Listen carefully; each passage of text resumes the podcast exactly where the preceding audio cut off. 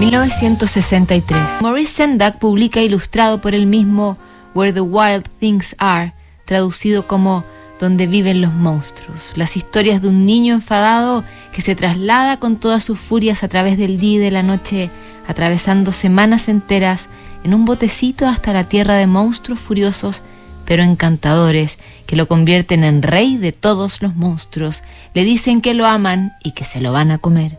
Todo esto mientras Max está castigado en su pieza luego de haber armado un alboroto, su mamá que le grita monstruo y él que le ha contestado te voy a comer.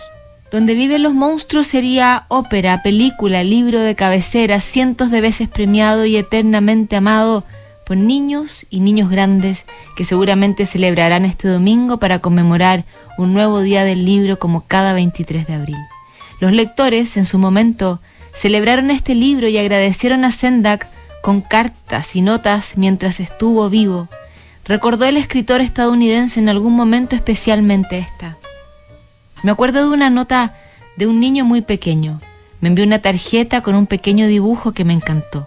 Yo les contestaba a todos mis lectores niños y por eso a veces eran respuestas apresuradas, pero con este muchacho me tomé mi tiempo. Le envié una postal y le dibujé un Wild Thing, uno de mis monstruos en ella, y apunté, querido Jim, adoré tu tarjeta. Luego llegó la respuesta a mi respuesta. Era su madre y decía, Jim adoró su tarjeta, tanto que se la comió. Eso fue para mí uno de los halagos más grandes que he recibido. No le importó a ese niño de dónde venía la postal, ni que hubiera ahí un dibujo inédito o original, ni nada. La vio, le gustó y se la comió. Confirmaba esa anécdota epistolar que los niños son habitantes naturales de la tierra salvaje y si no lo son, es a donde quieren pertenecer. Recordaba Sendak en una entrevista al New Yorker otra nota.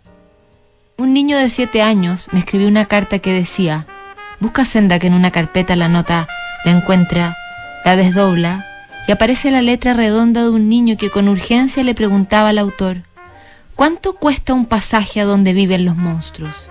Si no es muy caro, a mi hermana y a mí nos gustaría pasar ahí nuestras vacaciones.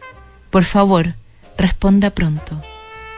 Y que no quisiera pasar una temporada where the wild things are, justamente un pasaje y con permiso hacia esa tierra salvaje es lo que nos dio Maurice Sendak con su libro